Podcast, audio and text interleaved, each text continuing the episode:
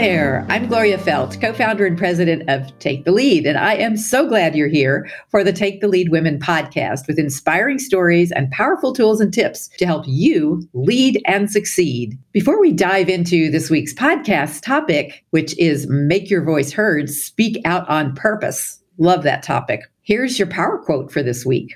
The lion's story will never be told by hunters, so you have to tell your own story. Beverly Bryan. So, you know, if you've shied away from using your voice at work or in the public square, you're going to be challenged to step up in this podcast. And great news for you. You'll get the tools to do it effectively from leading experts. In today's episode of the Take the Lead Women podcast, we have a special guest host, Michelle Weldon, who's editorial director of Take the Lead and the author of five nonfiction books, among many other things, and Reshma Gopaldas, Vice President of Video for She Media.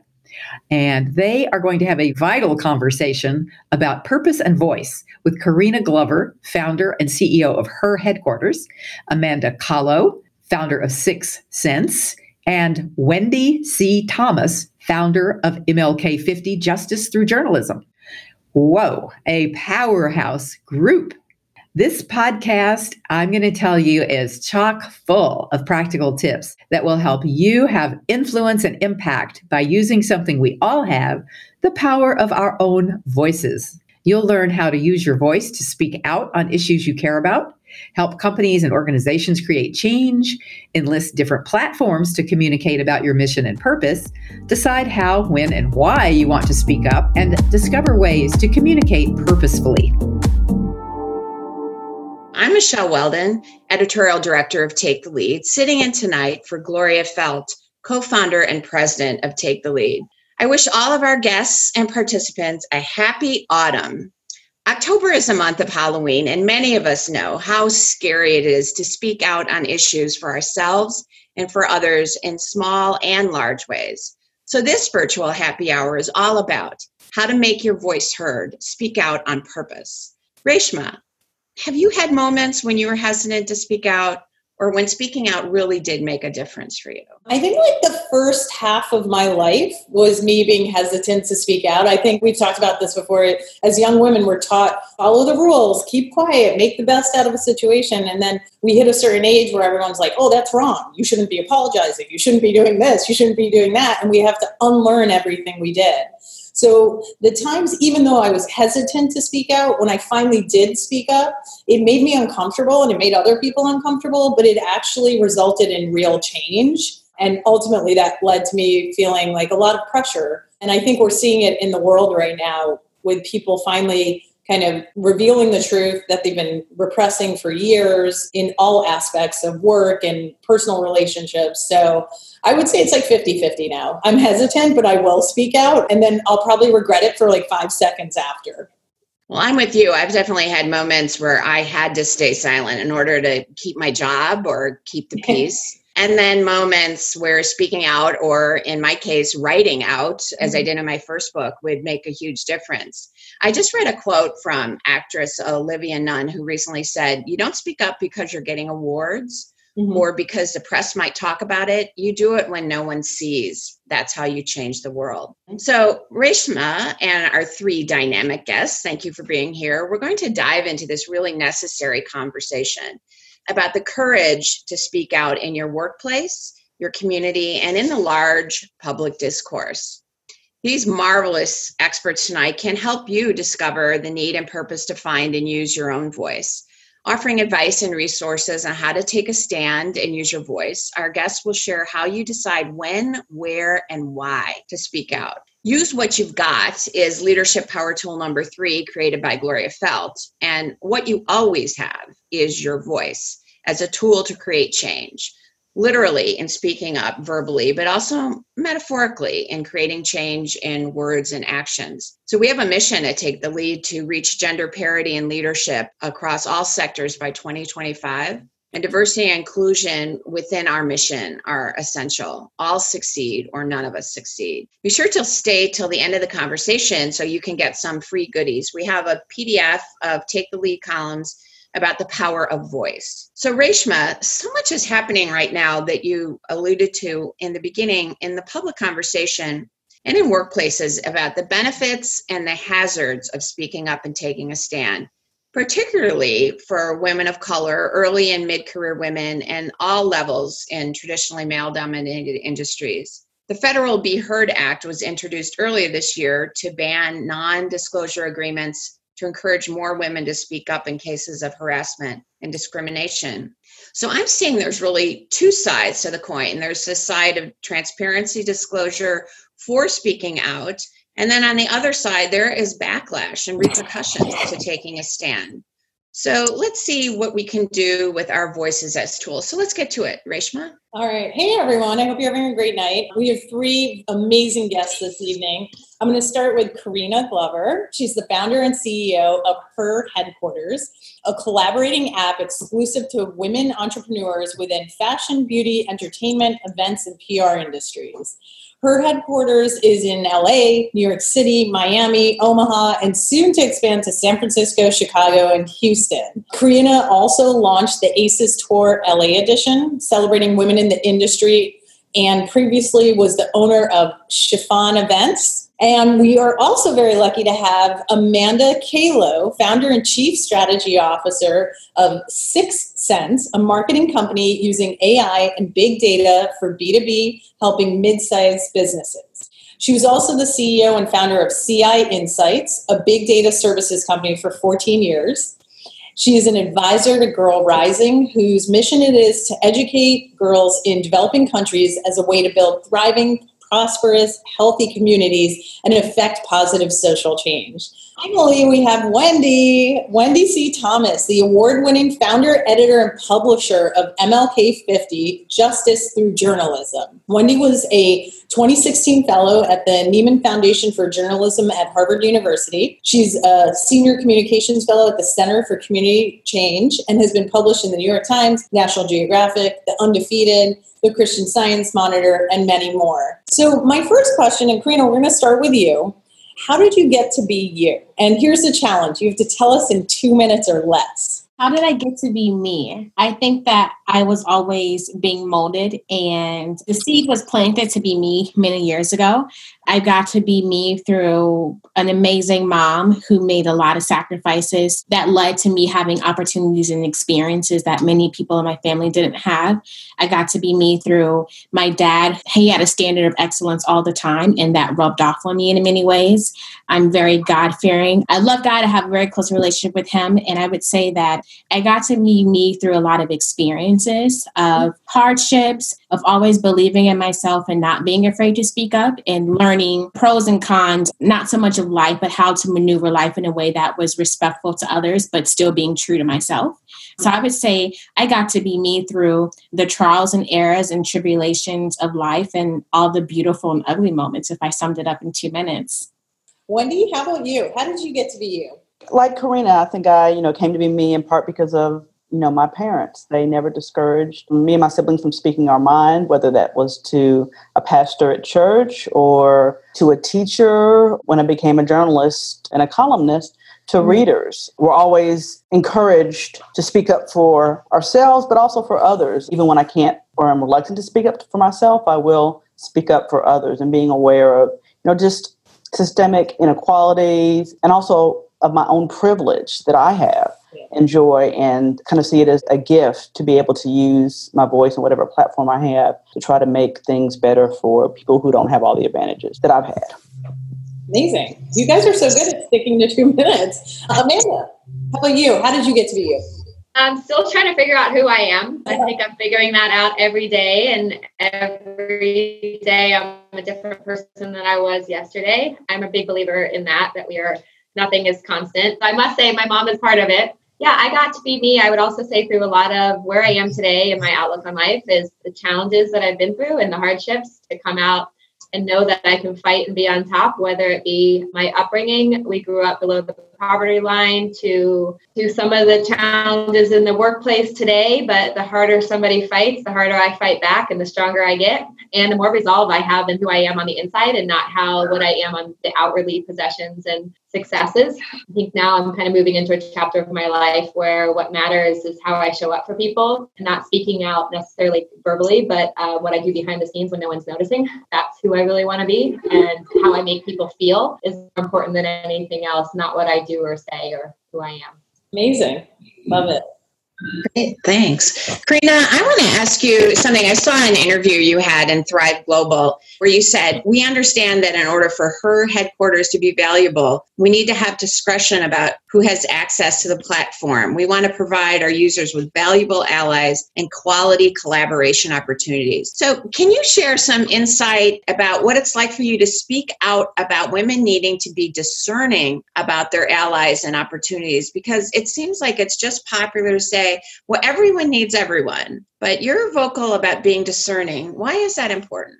I would say, from a personal level, I had to learn that lesson the hard way. Just because you have integrity, just because you are authentic and sincere, that does not mean that everyone else, they're made of the same characteristics. So I learned that the hard way. You know, on a broad scale, yeah, her headquarters targets women entrepreneurs within, you know, specific industries. So you might think that our target audience is really, really big. But when you think about us targeting women who specifically are intentional about building their brands through brand partnerships, that's a really small pool. It's a mindset thing. And so I would say that on a professional level, whether you're a business owner, you're building a career, you're a student, or just as a human being, I think discernment is very key. It's not so much of being guarded, but it's more so of knowing that you are unique in who you are and what you are trying to contribute to the world. And in order to be very impactful, you have to align yourself with people who are intentional about the same impact you know the same meaning and you rob yourself of impacting more people if you align yourself with people who are not good intentioned that's right. We have to make sure who we connect with and and that they align with our own mission. Thank you for that. Amanda you have spent decades in leadership in big data and marketing. Can you offer some insights on the issues that you felt compelled to speak up about as a leader? And maybe some advice on how to make decisions on when and where to speak up in the workplace on issues that you care about. Yeah, that's a big question. I think I would start by saying getting really clear on what my purpose is, having what are my mottos, what are the things that I stand for, and not just doing it from a I know I'm a good person values perspective, but being very, very clear and purpose driven and having them written out. I've gotten clear that my mission statement is that I'm a passionate, positive, spiritual warrior for women and girls. So everything I try to do, I try to live by that. And if I'm going to take on new projects or help people in certain areas because I'm constantly being asked, I ask myself, does that align to my higher purpose? It also helps me align to the issues that I'm going to take time to take a stand on and take a stand on in the company and in the market at large things that I'm going to take my time and speak out about. And I think, as I was saying before, I think it's not necessarily about speaking out, but really giving people the tools and women the tools to know what to do when situations come their way and helping them behind the scenes, even when they don't know that it's happening, right? So I don't want the credit for fixing their situation or pushing things around or making sure people are aware of some of the impact that might be happening. But I am definitely doing things and I constantly looking for ways. How can I do things without getting the credit? Because for a long time, I had to find myself on my ego and my outwardly success. And I think I'm really working hard personally to not live by that anymore. Yeah, I mean, I always want to do right by people and have that as the forefront, and also setting a culture inside of the company. And culture isn't about the food and the extras that we get, it's really how we treat each other and what we do for each other. And that is about speaking out. So it's and yeah. helping each other in those instances when people don't have a voice and teaching them the little tricks that they can do to win power in a room from a, from a woman's perspective. So there are a lot of things that we can do people just simply aren't aware, and we can start to win and actually have more influence over larger situations. You just mentioned, Amanda, that there are little tricks. Can you give one little trick to our audience tonight, maybe? Yeah, I can give a hundred. I guess one of the big things for women, for me, one of the I try to teach women. I'm all about women's empowerment and how to teach women how to own the energy in the room. So, you know, we've all heard that when you know the one woman in a boardroom, when I actually have a board meeting tomorrow, you will sit in the back of the room, you know, kind of slouch in a chair and not really project themselves. That's all the obvious. There's a lot of things that we can do physically to bring the energy and own the energy and own your space. Like I do a lot of physical movement before I come in. But there are little things that you can do, like I'm going to take the seat in the room with the best chief, with the best energy surrounding me. So I'm going to be right up against where the presentation is. I'm going to put my purse on one on one chair next to me and my coffee next to me, so no one sits close to me because this is my energy. Unless somebody actually has to sit there, but I am going to take up space in the room, physically take up space in the room, and then I'm going to take up space energetically. So I'm going to take up space by maybe cracking a joke, right? So the energy is back on me in a non assuming way, and I'm not being dominating, but I'm showing that I'm here. And then when I do talk, that I'm very thoughtful about what I am saying and leaving space between what I say. So talking slow, considered, not thinking about I have to rush to the point because then you know you're taking that energy and nobody's going to be behind you anymore, right? So if we the silent pregnant pauses as you're trying to make a point are really important as well. So there are all kinds of things we can do as women to own that power and actually make men feel uncomfortable. I can go through a whole series when crying is appropriate because we all say crying. I know we both think it's not appropriate ever, ever, but it is one way a woman can take a power back from the man. So there are times when it's incredibly appropriate because they know they don't know what to do. Right. So to own your emotion, if that is authentically you, and it is a situation where, you know, this freaking stuff it is okay to do. I'm not saying do in every little situation at all. But there are times when you're in that situation, you're going to own the power and you're going to shut them down. I love how you enter a meeting like a man on a New York City subway. You're just like, this is all my space. So, Wendy, you had a recent big success with your work at MLK 50, leading to huge changes, specifically the investigation with ProPublica that led to a Memphis hospital erasing millions in debt for 6,500 patients who had enormous unpaid hospital bills. So, congratulations on that. That's a, an amazing feat. And as a journalist, I know you have made it your life's work to speak out on injustices. So, how do you decide, and how can some of our participants decide what issues to take on, and when, and whether that is in an office or a larger public sphere? So, I have to say first that you know, I owe a debt of gratitude to the Black women workers who shared their stories with me for this investigation was the power of their testimony, their lived experience as you know people who were living their lives, often just had really bad insurance, got sick. It happens to all of us, and ended up with these bills they just couldn't afford to pay. And after we wrote about the hospital's really aggressive debt collection practices, they completely overhauled their financial assistance policies. They've stopped suing people for now. They're no longer suing their own employees, which was something that they were doing. And, you know, one of the stories that we told was of a woman who was a housekeeper for the hospital. She made about $10 an hour and she owed them $23,000. After this investigation was published, the hospital Methodist ended up forgiving her debt. And so I think deciding who to write about, I mean, it's kind of what Bryan Stevenson at the Equal Justice Initiative talked about about getting proximate to the problem. And so, how do you get as close as possible to the people who are affected by yeah. these um, situations? And so, while reporting the story, I spent weeks and weeks and weeks and weeks at court just watching these cases go through. And you can't help but notice that, you know, most of the defendants are Black women. These are working women. I can see how I could be them. Do you know what I mean? Like, it's not hard to fathom how I could be in that. I mean, in these kind of situations, I think it's kind of easy and almost obvious who the victims are.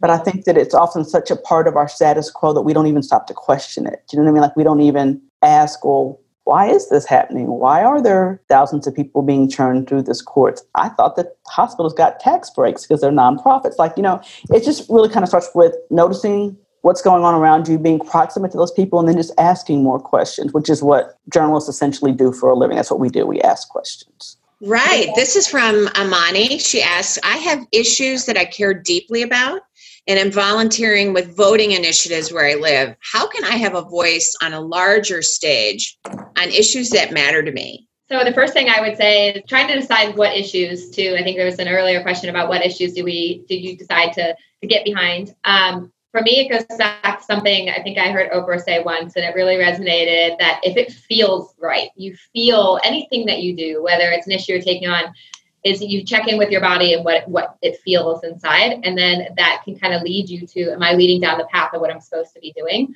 And then how do you get a bigger stage? I mean, I think one of the ways to get audience it may be obvious, but to write, you know, you need to write a book and get in front of people, have a story to tell, share that story, create a community within your small communities, and it can grow. So I wouldn't think outside of something that's beyond what you can you can personally do. But whatever that dream is for you, dream big, but only focus on. I'm a big believer in how to manifest things, but only focus on what you believe you can actually accomplish. So, do I believe I can get 100 people in a room, or do I believe I can get a billion? Same thing with can I be a millionaire or a billionaire? If you can believe it, you can you can have it. You got to believe it. So whatever that thing is that will help you get, and then set those goals and do the small steps that take you to get there, and then you start to get a larger stage and a larger voice. Great. Thanks. Like 100% agree with everything she said. But I think another important thing is also acknowledge that it doesn't just have to be you. You're going to have a much bigger impact if it's you and 10 other people or five other people or 30 versus just you. You're going to have a bigger impact and you're going to have a larger platform. I was really good at one point kind of downplaying the resources that I had and realize the resources that you have and how can you contribute to the cause that you really want to make a difference in. Like they were saying earlier, is your talent writing? Are you a powerful writer? Are you a beast on social media? You know, you can start a campaign. Is your skill set videography, photography? Figure out what do you have now that you can use to contribute to start this buzz going and find other allies that are just as passionate, just as committed, and create your own little mini army to contribute to winning this battle. I love That's, that. that's great advice. I was just looking at this study uh, from Partners in Leadership that finds that men do 75% of the talking during the average business meeting. Not a lot of us will be surprised by that. Karina, entering into the tech startup world in Omaha, I imagine there were some barriers you had to overcome. Can you talk to us about that and what you decided to speak out about in order to launch your successful app? Yeah. Not only am I in the Midwest, but I'm targeting, you know, women entrepreneurs and then not just women entrepreneurs again, but women within the industries of fashion, beauty, you know, entertainment events and PR. So those are industries that are not very concentrated in the Midwest compared to an LA or New York City. So for starters, there's already the you know, I just turned 30, but to some people, I look way younger than I am. So there's the immediate discredit of is she even old enough to know what she's doing? Does she have enough experience to start a business? She has no experience in the tech industry. She doesn't know anything about an app. She's black and then she wants to save these girls. You know that's what they're thinking. She wants to save these girls. And you know do we even have fashion and beauty and entertainment here? So there are a series of challenges that come with breaking into this industry anywhere but specifically in the midwest. I'm right now in the process of fundraising that comes with a different set of issues. So i was speaking to a group that had a fund and I was one of two women in the room, I believe. Obviously, I was on the side of her headquarters, and then this other, you know, young lady was a part of the fund, and the other what maybe 10 people if if minimum were all white men. And so i remember just their reaction was after hearing about her headquarters the first thought wasn't you know wow this is super innovative. Wow this can really help women scale their businesses and help them reach new heights and impact the community. It was don't you think you're being discriminatory? And i said what do you mean? And it's like, well, I mean, I'm pretty sure you're going to get sued because you're blatantly launching a product that's only for women. That was the first thing that came out of their mouth. I don't expect everyone to say yes to me, and I don't expect everyone to love what I'm doing, but that was the furthest thing from my mind that I expected. So I would say being in the Midwest, one of the biggest challenges is that there isn't a concentration of the industries that I'm focusing on, which means there's not an appreciation for it or an understanding of it. And then I think everyone can see I'm black. And so that's a whole nother set of challenges. But one of the questions earlier was, you know, how do you know which projects to pursue or or whatnot?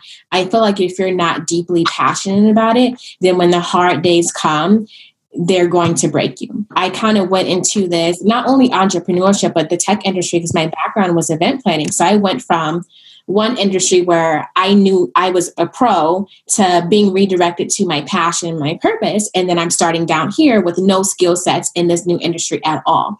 And so I feel like you have to go into it knowing that you're not entitled to an easy journey. And if you are mentally and emotionally prepared, whether it's for entrepreneurship, whether it's a new career, whether it's pursuing a project in the, you know, the nonprofit organizational space, you have to be so passionate about it that you want to keep going even when all the odds are against you. And I think that if it's not just about you and it's also about other people and it's bigger than you, that's really going to push you to keep going because you know it's not just you. That's great. I love that. Not entitled to an easy journey. That belongs on a pillow.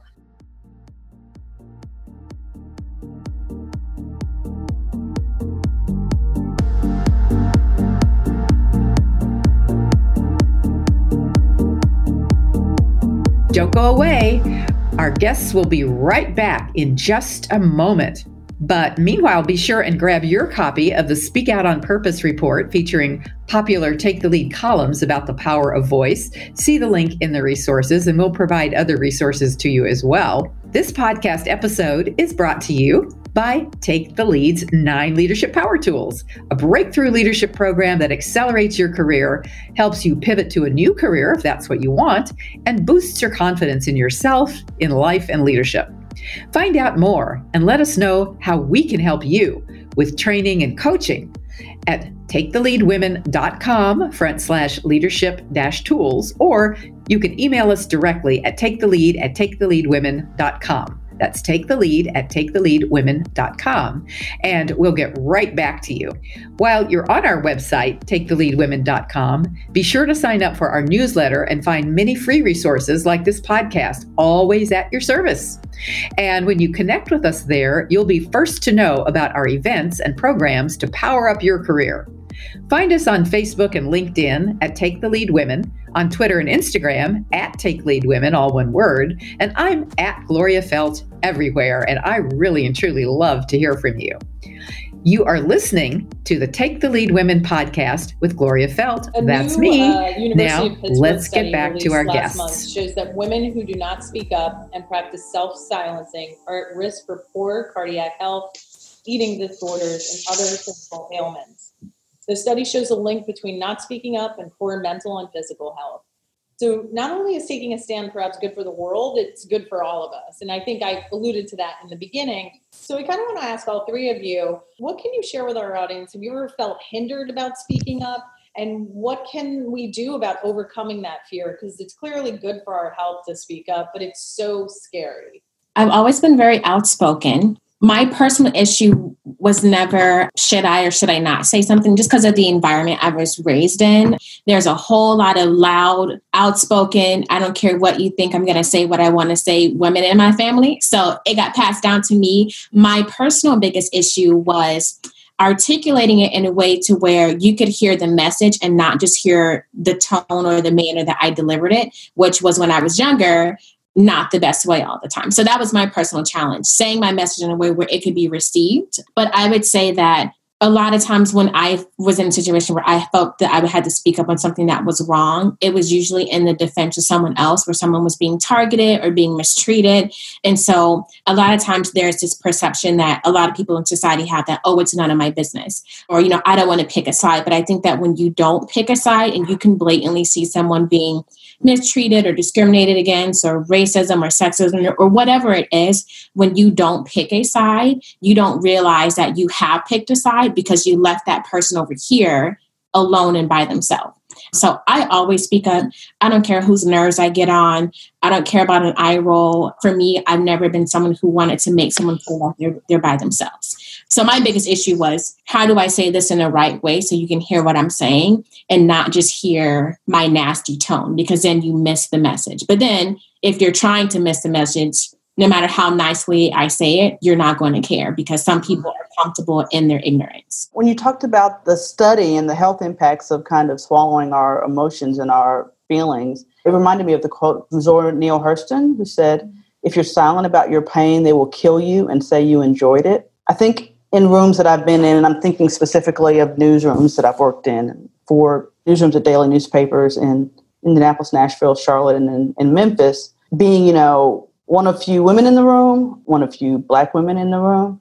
I think at first, maybe if I was afraid to speak out, it was because I didn't know if what I felt or what I was experiencing was common or whether it was just me. But you know, once you're kind of in community with more women and you realize, okay, oh, it's actually not just me, a whole bunch of us, and it's been a whole bunch of us for years experiencing these same issues. And I really felt strongly, and I still feel strongly that after working with me or interacting with me, I want people to know the truth. Whether they act on that or not, I can't control that. But they won't be able to leave an encounter saying, well, I'm not sure how Wendy felt about that. I'm thinking of a couple examples more recently where there were these programs that were being initiated to help journalism kind of on a broad scale, but I could see specifically how it was going to leave out journalists of color. Mm-hmm. And so I was not going to leave that table without saying, I think this is a great idea, but let me tell you how this is not going to do what you think it's going to do. I mean, you can't claim this is transformational if you're not thinking intentionally about these already marginalized groups. Now, if they change anything or not, I can't control that. But what they won't be able to do is say they didn't know. If that's the only role I can have in that space at that time, you know, I really believe in the idea of, you know, one person plants the seeds and somebody else might water it and then somebody else might see it grow, right? So maybe my role in that moment is just to plant the seed, and that's okay. I'm okay with that.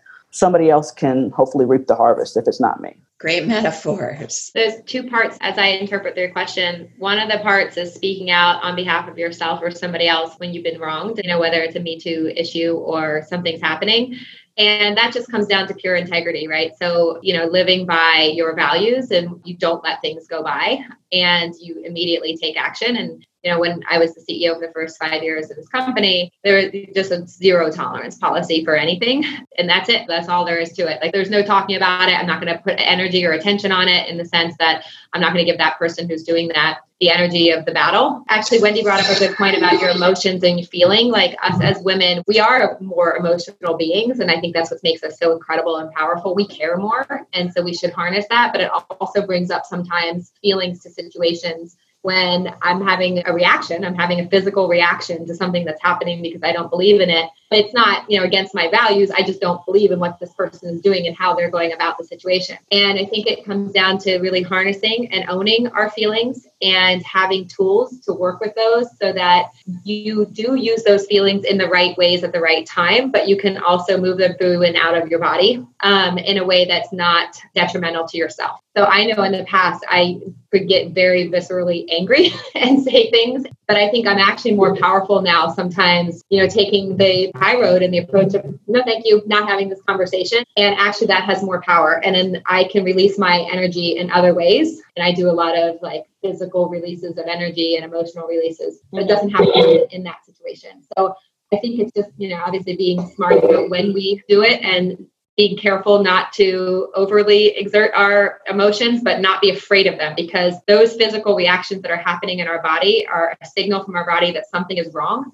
And it knows it's your intuition that's so strong. And that's why we have such strong emotions and we have such strong intuition. It's, there's a reason why it's connected and they say women have stronger intuition mm-hmm. but learning the right time and the way, right way to process that and being mature about the processing of it and sometimes we just turn around don't give them the energy actually going to cause more harm to them they're going to question themselves more and more because you're not reacting Thanks for that. that. What Amanda said is absolutely right. Rather than give people the energy that they're seeking and the attention they seek, ignoring them is much more effective if you're trying to shame somebody or something. So that's a better way to do that. I just got a question from an audience member. This is from Reagan. She asked Is it more powerful to speak out as a group or by myself?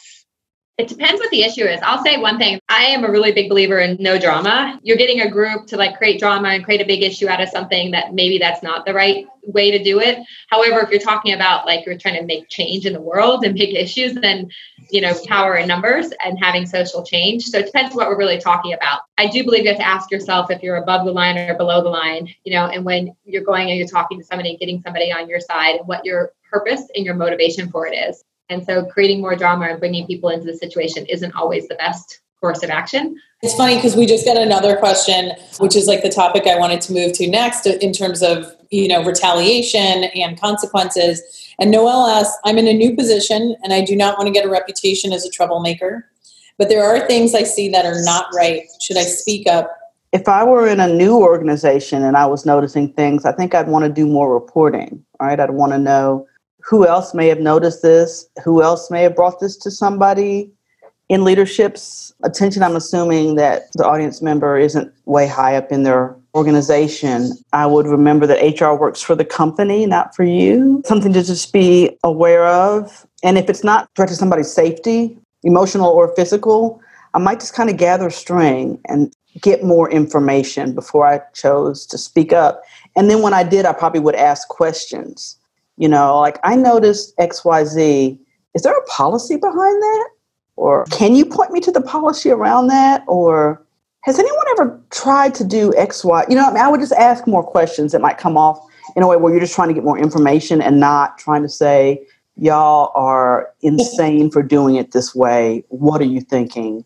You yeah. should you should be ashamed. Like maybe you can get them to realize that on their own just by asking questions. Excellent advice. I love that. Wendi, because you you operate on such a, a large public scale, uh, locally, national, and even globally, do you have advice for people who might want to break into that large public discourse or caution uh, that you want to express for them before they go real big on an issue publicly? Yeah, this is interesting because I do think that there can be an ageism and an experienceism in terms of who gets to speak up. You know, Karina, you were mentioning people thinking that you're younger than you are and, you know, not wanting to attach as much, you know, weight to your words because of that.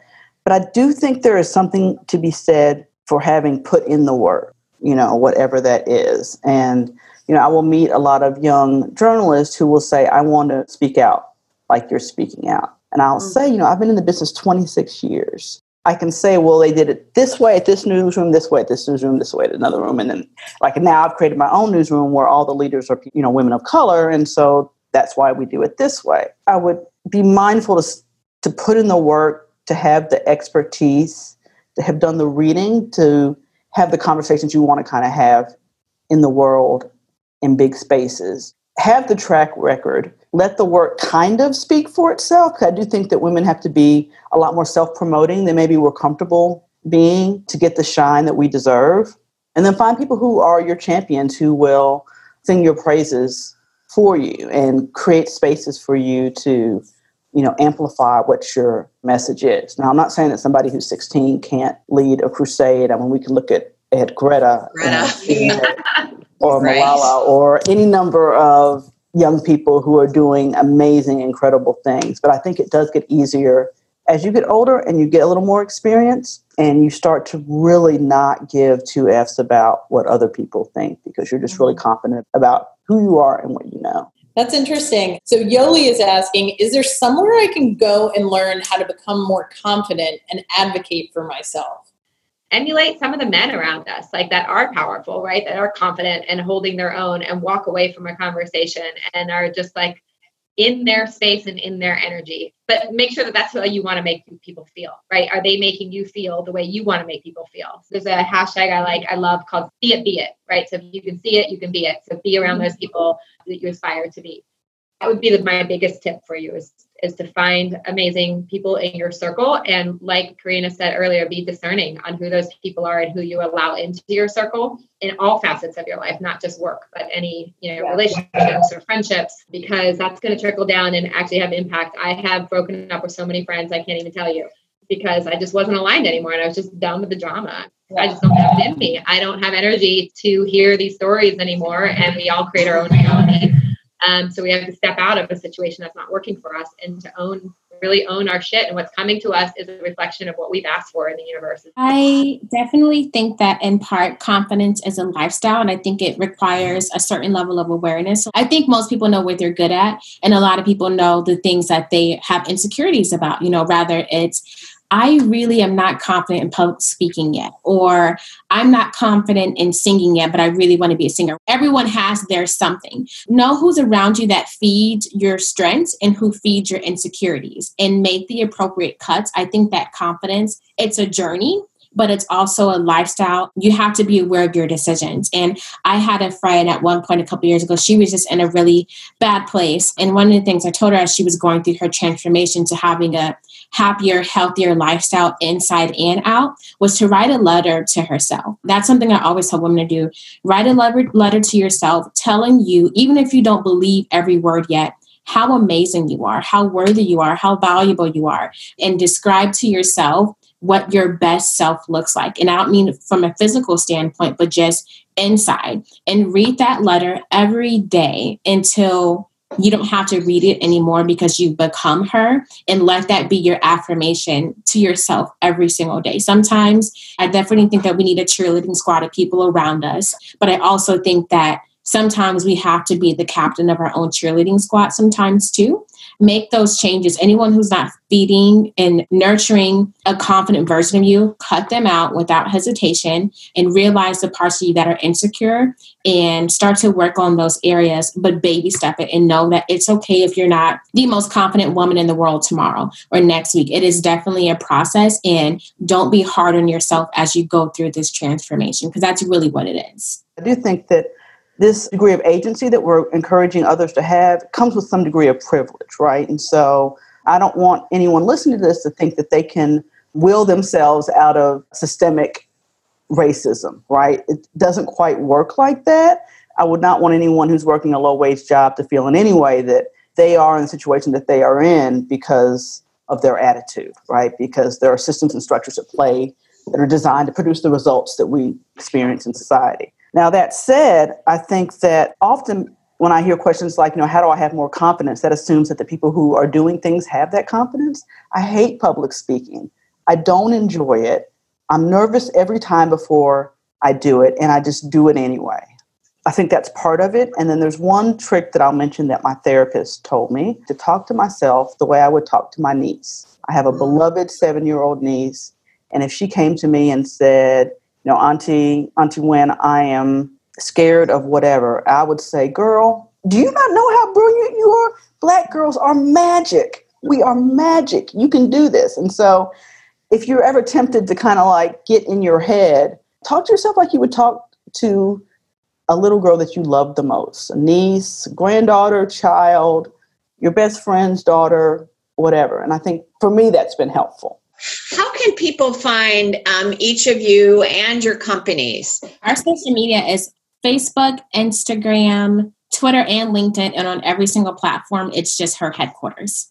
Yes. They just wanted to reach out, if they had questions or just needed more advice or insight, then they can just email us, and it's info at herhq.app.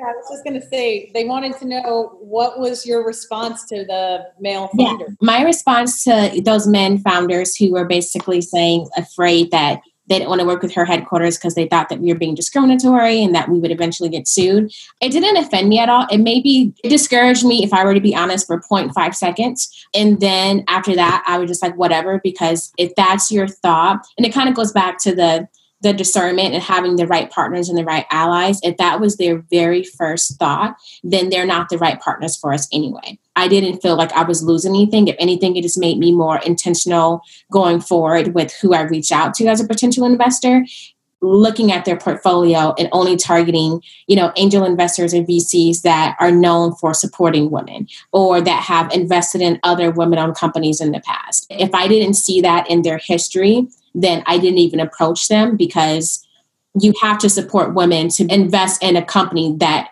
exclusively promotes, caters to, and appeals to women. So I didn't take any offense to it. I just took it as a learning opportunity to better vet who I approach as a potential partner in the future. Amanda, how do people find you?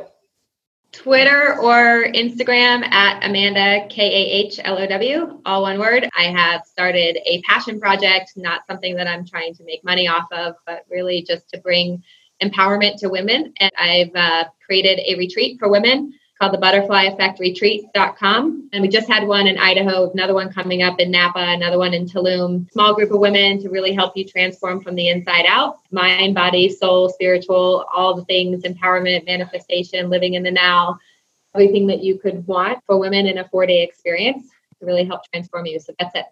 The Butterfly Effect Retreat.com. Wendi, how can people find you? So, me personally, I am on Facebook at Wendi C W E N D I, the letter C Thomas, and on Twitter, where I'm a I'm a big tweeter at Wendi W E N D I underscore C underscore Thomas, and you can find MLK fifty Justice Through Journalism at MLK 50 50 Memphis on Facebook, Twitter, Instagram, and LinkedIn. I wanted to say all of your tips and tricks are so amazing. And one thing that you guys could try that we tried at my office, this started about two years ago, and you can do this in any office. One day we just decided in our video pod that we were going to go around the room in the morning and compliment each other.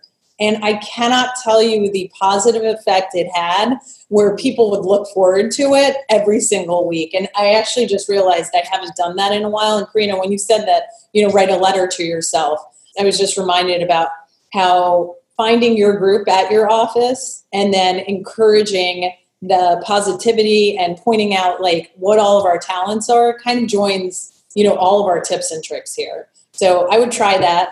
We have a, one one question we'd love to ask um, what is your go-to song or quote that keeps you revved up I can start actually because I have it right here. I left my full time job in May of this year and I was terrified. And um, one of the women who worked there on my last day, she gave me this quote here. It's by uh, Stella Stewart, and it said, Behind me is inf- infinite power, before me is endless possibility, around me is boundless opportunity. Why should I fear? Whenever I'm down, I see that and it like boosts me up. I'm going to botch this, I'm sure, and not get it exactly right, but you guys will get the gist. Um, a quote from Maya Angelou that says, My purpose is not just to survive, but to thrive with compassion, heart, laughter, and she said something else. But, uh, but I love not just to survive, but thrive with heart and laughter. Wendi, how about you? Do you have a like I have a- mine on my desk. Set goals. goals so big they laugh, crush them while they watch. Wow. Love that. Goodness. Thank you so much. All our guests, Karina Glover, Amanda Kahlow, and Wendi C. Thomas, you are an integral part of Take the Leads network and of all of us moving to gender parity by 2025. So thank you, Reshma, and everyone. Please go to our website, taketheleadwomen.com, to learn more about how we can help you and your organization achieve gender parity in leadership and please share all of this with your friends and colleagues on social media.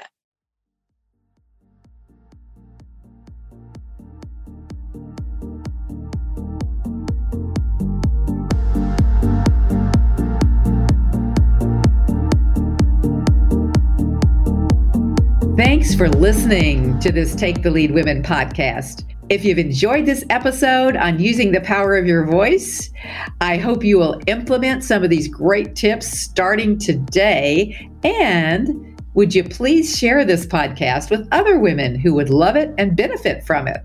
You'll be helping them take the lead too. Be sure to subscribe on your favorite podcast platform if you're not already subscribed so that your our podcast will come straight to your inbox every week. And I'm going to tell you, we would so appreciate your taking just a minute to rate and review us on Apple Podcasts or whatever your favorite podcast app might be, because that really helps us to grow our listenership and help more women. And don't be surprised if you get a shout out when you do review us. Let's connect on social media too, where you can tell us how you're taking the lead on Facebook and LinkedIn at Take the Lead Women, on Twitter and Instagram at Take Lead Women, all one word. And I'm at Gloria Feldt everywhere.